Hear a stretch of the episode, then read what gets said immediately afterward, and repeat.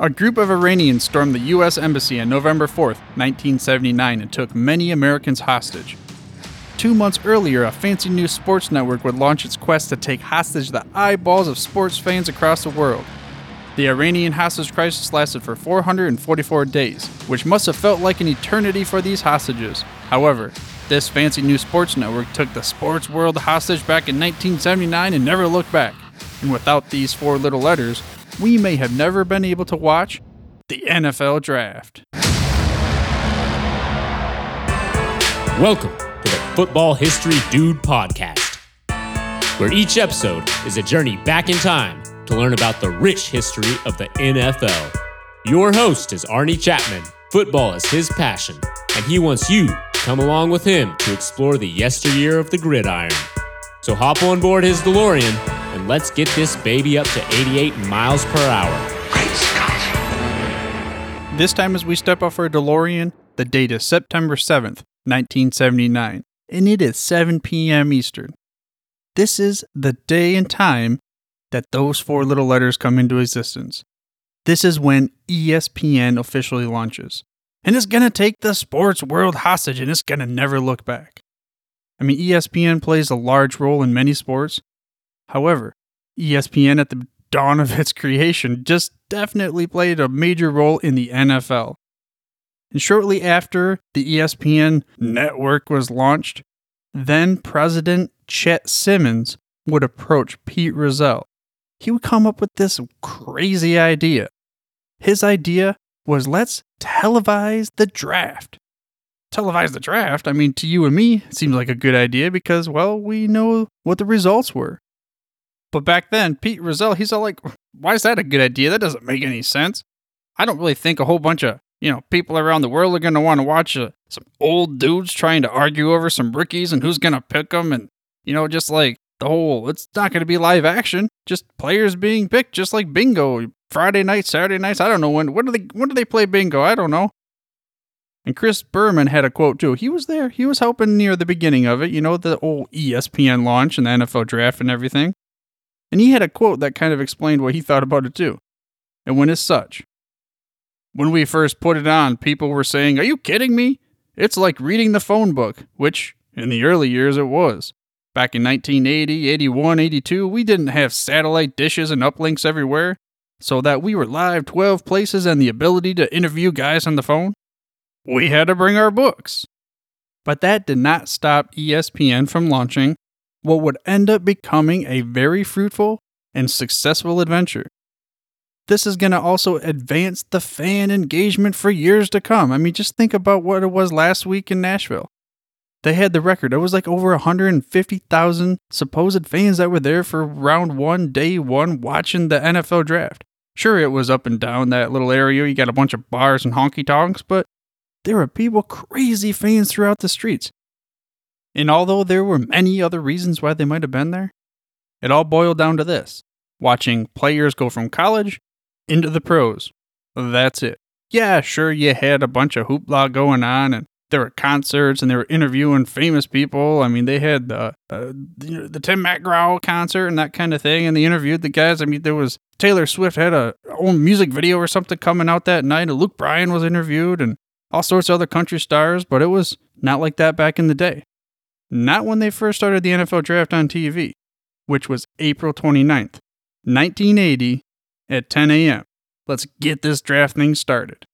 Wait a second. The morning? 10 a.m.? In the middle of the week? Uh, Yeah, that's not prime time. It was not because of pre draft shows or anything like that. Sure, we have some draft shows nowadays that are starting at 10 in the morning. They're all around the clock, NFL Network. I mean, they're always talking about the draft leading up to it. Back then, though, no, it was not prime time. This was just something that we're going to try. So we get to the draft. We have the Mr. Lem Barney of Oklahoma. He's going to have the honor of being the first ever televised draft pick, and he's going to go to the Detroit Lions. I mean, how many of you remember that guy? He had the whole I'm flying like an airplane, you know, like a G6 over through the end zone every time he scored a touchdown. And I don't remember from personal experience, but I watched the videos. And I included a link to the NFL site that gives you the entire list of drafted players in the show notes. If you want to take a look at it, go ahead. And you can get there to the show notes through your podcast player or by heading to thefootballhistorydude.com. Also, I ask that you subscribe for free to the show by mashing that little subscribe button in your podcast player of choice. That way you get the hottest, freshest out the press episodes each and every week. And with Lem Barney going to the Detroit Lions first pick overall, it seemed like, you know, I'll tell you what, yeah, we know the future. We have the crystal ball that tells us this is going to be a success because they're going to finally be on prime time television. Three days of the NFL draft being televised on multiple sports channels and outlets and things. But back then, they didn't really think it was a total success. For instance, there was only one review that we could find. It was an article written in the Hartford Courant. But nonetheless, we know it's going to turn into a major event every year. That one review was written by Owen Canfield, and his article was titled NFL Draft Telecast, a neat experiment. Almost like, uh, you know, was this thing cool or not? Or, I mean, are you mocking me, bro? I'm, I'm not sure what's going on here. I can just imagine him, you know, sipping his tea with his pinky in the air, going, I do declare this was a neat experiment, but, uh, not sure it's gonna last a whole lot, just like this tea coming into my tummy. But we all know it lasted. It would end up becoming a major event every year. However, back then, it wasn't quite as easy for them as it is today to do some of the film work. Now, I'm not saying today is easy by any means because they keep adding new things every year and they have to communicate and they have to kind of get with the cities and things like that because it's not always at Radio City anymore. But hey, back then it's a little bit different. Here's a quote from the article that was covering the draft explaining what they thought was kind of like new age technology craziness. I'm just not sure if this is going to work out kind of thing, and it went as such. The Detroit Lions hesitated for show before drafting Billy Sims, and then they grabbed him. In a room not far down the hall from Rasmussen's dark paneled office, men were busy with scary looking computer consoles that blinked and whirred, and with hundreds of tape cassettes arranged alphabetically on racks. I mean, think about that. Not saying today is easy again, but back then, I mean, that's difficult. He mentioned how there were hundreds of tape cassettes arranged alphabetically on racks. Those tape racks? Those tapes are talking about the players coming in from college, their highlight reels and so on and so forth, and those kinds of things. It's not like today where, you know, we can mash a little button and boom, bam, it pops up and you got the highlights of latest. Let's just go with Hockenson because I'm a Lions fan. You got these guys going out there. Well, let's see what he's got going on. So you and I have an idea, but we can't really understand it because we were not there at the dawn of this NFL draft being televised, where it was new technology at the time. It was a totally different kind of way of promoting what could be considered a mundane task of just selecting players, like they said, reading from a phone book. And I give credit to the very few producers and people that put this thing on. I mean, think about this. They're sitting there let's just call it pick seven or eight or something like that. And they're like, okay, I think I know what guy's going to go here, but I'm not 100% sure. And then boom, player gets taken. Start the clock. We got this thing a rolling because we got to find the highlight reel, the right one, because we've got all these listed out. We got these tapes in order and alphabetically and such. And I hope I put the right one in there. I hope I put the right tape. I hope I labeled it correctly and I got it in the right spot. Because boom, we got to put that thing in the tube. Got to mash that button and we're going to set that out to the world. Not like in before, because this is live. This has to go out on time. And the former chairman of the board, ESPN chairman of the board at the time, Bill Rasmussen, he said this We put 135 of those together preparing for this broadcast, and we built 195 still graphics. That's where you have players and maybe their stats and their names or something like that that's put up there. Again, yeah, a little bit different than today with all the extra different kind of technology we have. So these guys were like pioneers, creating the foundation for what you and I now can see as the draft as such a big sports spectacle, even though it really is not the sport. It's all the allure of everything around it. And for us, being that it's normal, back then it was not. The article kind of gave us another clue glimpse of what they thought about it and how it was weird for them at the time and it went as such. The last referred to a man at a keyboard tapping out the draftee's name and vital statistics, which come up on a screen and are then paired with the mugshot and filed in a computer, the push of a button away from instant retrieval. For us, it's like, yeah, uh, okay, that's uh, just gonna pop up. I mean, think about it. We just see it as common. Player gets drafted, you know, the commissioner announces him. Of course, they come out, they boo him and all that stuff because they like to boo the commissioner all the time. And the player comes up, they get that little noise. You see him coming out of the green room. Then you have the stats up on the field. You got this highlight video going. Then it cuts back to Mel Kiper and the gang, or just if depending on which one you're watching. And the instant analysis. I like this guy because of yada yada yada, and he fits in well with these guys. Or man, they don't make any sense. Why would you pick him? And they yackle back and forth about it for a while. And for us, again, just normal. Back then, not so the case. We even have the luxury of, you know, being, I'm using big time air quotes here, armchair quarterbacks and we're experts before the draft comes up because we have all this instant access and information at our fingertips. We watch the draft or the games on our cell phones. We have social media, instant analysis, all these kinds of things, and they're common. Back then, it probably was pretty cool, though. It was revolutionary. It's like, hey, whoa, they picked a guy, and now I get to see what someone's reactions are live. That's awesome. Another thing that they thought was cool was they had uh, this is according to the article they interviewed a cab driver after the giants pick and it went as such murdoch got his blonde image voice and opinion transported live to rca's satcom 1 satellite into some 4 million homes around the country from the sheraton ballroom i mean yeah okay let's just talk to some guy on the street and that's just normal just the regular news local news channel you have down the road even if it's a little podunk town you get some random dude just talking about what happened at my house blew up or something like that. I don't know. But back then, hey, that's pretty cool. But let's get to the building, the Sheraton Hotel where they had this draft. The article stated that there were 10 cameras in the Sheraton and another at Rusty Staub's restaurant.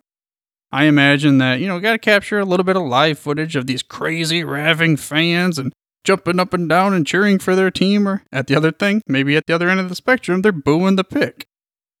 I mean, that happens nowadays, but the anticipation was building. There were announcers casing the joint. The doors did not open up until right before the draft started. Rasmussen said the NFL was smart, though. He said, The NFL did a smart thing. They passed out ballots to everybody waiting. People filled them out, and the one that comes closest to picking the first 28 draftees wins two tickets and an all expenses paid trip to the Super Bowl the next year. Talk about public relations. Again, nowadays, we would not have paper copies. We're just going to use the internet or the cell phones or that kind of thing to make our selections, and you can do it across the country. It's not just isolated here in the draft. But back then, it did keep those fans a little bit busy waiting to get into their room where they could watch the draft live, making it a little bit more worth the wait. They said that there was another small room set up for producers. It was basically Five dudes producing away, and they gotta get things ready for them. They have a woman on the phone calling players for interviews, the article said. ESPN Bob Lee, he announced and he would get comments from Vince Papale. If that name sounds familiar, think about Mark Wahlberg. That guy came in and he was the one that Mark Wahlberg played for that movie The Invincible. Upton Bell and Howard Balzer from the Sporting News were giving some comments as well. George Grande was announcing too. Not sure the role of everybody, but they had all these guys. Not like they do nowadays, where it's basically, you know, hundreds of people. You got them backstage, outdoors. Got to make sure we get these little special sandwiches out for everybody so they can eat their snacks and such in between takes. But hey, it was a little bit different back then. The article said that Papale and Grande, they didn't even get up to use the restroom for 12 hours. Think about that. That's a long time and the draft is not as long as before, as far as the amount of picks and everything. Back then, the draft was 12 rounds with the 28 different teams.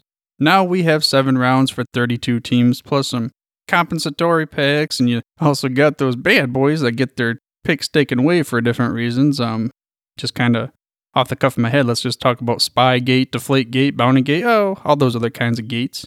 But even 1980, there were some guys that were doing some shady things and they got some draft picks taken away from them. One team was the Raiders. They lost their fourth rounder because they had evasion of player limits. And the Eagles lost their third rounder for holding an illegal tryout. Now, though, the draft, we spread it out over three days. You know, speaking of last week, we had the first round on Thursday night starting at 8 p.m. Eastern. Rounds two and three are going to be Friday starting at 7 p.m., and then the fourth through seventh will be on Saturday starting at 12 p.m. and we're used to seeing Mel Kiper and the boys announcing throughout the draft, giving us their opinions and such, and all sorts of other things going on. But that wasn't what was going back then. It was just the beginning, the dawn. You have a glimpse of what's going to happen, but it wasn't quite the same as it is today.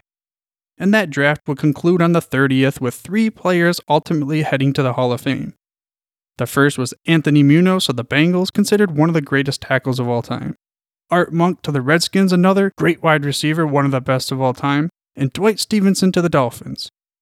I couldn't really confirm this though, but I saw that they randomly cut the feed out during the middle of the draft, like, oh, time's up. Not a dedicated time for these guys. Let's kick them off the air and let's just keep letting them go and do their thing. But I wanted to ask if anyone is out there and you are watching it live, please send me a note. You know, go to the website, thefootballhistorydude.com, leave a message, put the contact page, whatever you got to do. I want to kind of hear about it because I, I have no idea. You can even go to the My Football Moment. You can set up your own little story about what happened in the draft. But then again, who could blame them? At the time, they didn't know how popular it was going to get. But with that being said, even though they didn't know for sure how big the draft on television was going to be in the future, Chris Berman offers a quote on how he felt there was growth opportunity, and it goes as such. And then the best part was when people started calling in sick to work on those Tuesdays. When the first guy called in and said, Well, you know, don't tell anyone I called in sick, well, maybe I'll be there after lunch. Then I knew we made it. So, I have another favorite football moment for you. This one comes from Frank Bonacondri, and you can find him over at thefantasyfootballwire.com. His story revolves around the Packers and the Super Bowl, which for a long time, that's a team that was known to build basically only through the draft, fitting in perfectly with this episode. Take it away, Frank. Football history dude, what is up? This is Frank from the Fantasy Football Wire at the FFL Wire. I wanted to hit you up on the my football moment for sure. I love that you do this. I love listening to everybody's moments and stories. They they definitely are fun and enjoyable. So I can't wait for the uh, the final edit when you drop it. Let me know. I sent one to you a while back on one with my Ravens Packers game, uh, but for this one, a very memorable moment would have to be for me the Packers Super Bowl. They win in Dallas, beat the Steelers at the time I was working um, as like a rep for you know like body shops and stuff, and I would be in the office in the mornings, and I used to hit the road and hit do my territory in the afternoon, and then run that into like 5 p.m. at night, and I'd go oh my god i go to the up in wisconsin you know or in upper michigan i go up there i go to green bay appleton all over the valley stuff like that milwaukee sometimes but that day that they brought home the lombardi I heard it on the news and they were saying, yeah, they're going to be up at whatever, you know, at Lambeau Field, all the players and whatnot. And at the time, I was like, man, I should, I got to get up and see that. But yeah, I, I mean, I want to take a company work truck and go see this thing. Yeah, right. So I do all my stuff in the office. I hit the road like mid morning and I'm listening to the radio and they, something came through that, the, you know, the players are arriving at Lambeau shortly and they're going to be at this entrance. And I'm like, oh, this is too good. I should, I, I can't miss this. Right. So I'm I'm rolling in a company van, decked out graphics with the name, company, phone number, all this stuff. I'm like, man, I can't just roll up to to Lambeau Field in this thing and park somewhere. So I was like, if it times up right and I'm going through at the right time, I'll make it happen. So it, it worked out. I parked it in a couple neighborhoods, like way across the street, which is pretty much now the Titletown district, I believe. But um, parked it way off on the street. It was freezing cold, snow. The weather sucked as usual. It's Wisconsin. It always sucks, you know, for six straight months. But walk from this neighborhood all the way down to the stadium. And I got up. I was able to see the bus arrive, the players get off, uh, the Lombardi trophy make an appearance, go through all the players' hands. I was in the crowd. It was electric. Um, being the, you know, the first Super Bowl since the, you know, the Patriots won uh, man, that place was going berserk. I've never heard like a parking lot be that loud. There was people wall to wall all over the place. Um, it was incredible. I was freezing. My hands were numb. I got you know some of it on my old phone and camera, so I got some a little short video with it. I'll have to maybe I'll dig that up and put it up sometime. But hope you enjoyed it. If I find the video, I'll try to post it, but who knows, man? It's on an old cell phone. Uh, good luck trying to get that off of there. But yeah, electric moment. If anybody else was there, post up too on here on a, on a thread because that was definitely an awesome, incredible Super Bowl moment. So thanks for listening to my story. Have a good day. I look forward to the uh, final cut of this pod. See ya. I hope you enjoyed this week's episode of the Football History Dude and were able to gain some knowledge nuggets on something we just take for granted nowadays having the NFL draft broadcast live into our eyeballs in various formats. If you have a favorite football draft moment, I would love to share it on the show. Please head to myfootballmoment.com and don't forget to subscribe for free to the show by mashing that little subscribe button on your podcast player of choice.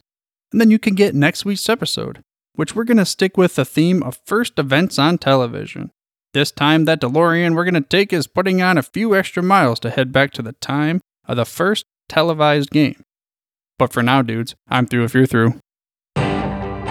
Thank you for listening to this episode of the Football History Dude. To make sure you're the first to get the next episode, please subscribe on your podcast player of choice and head on over to thefootballhistorydude.com for the show notes and more information on the history of the NFL. And remember, dudes, where we're going, we don't need roads.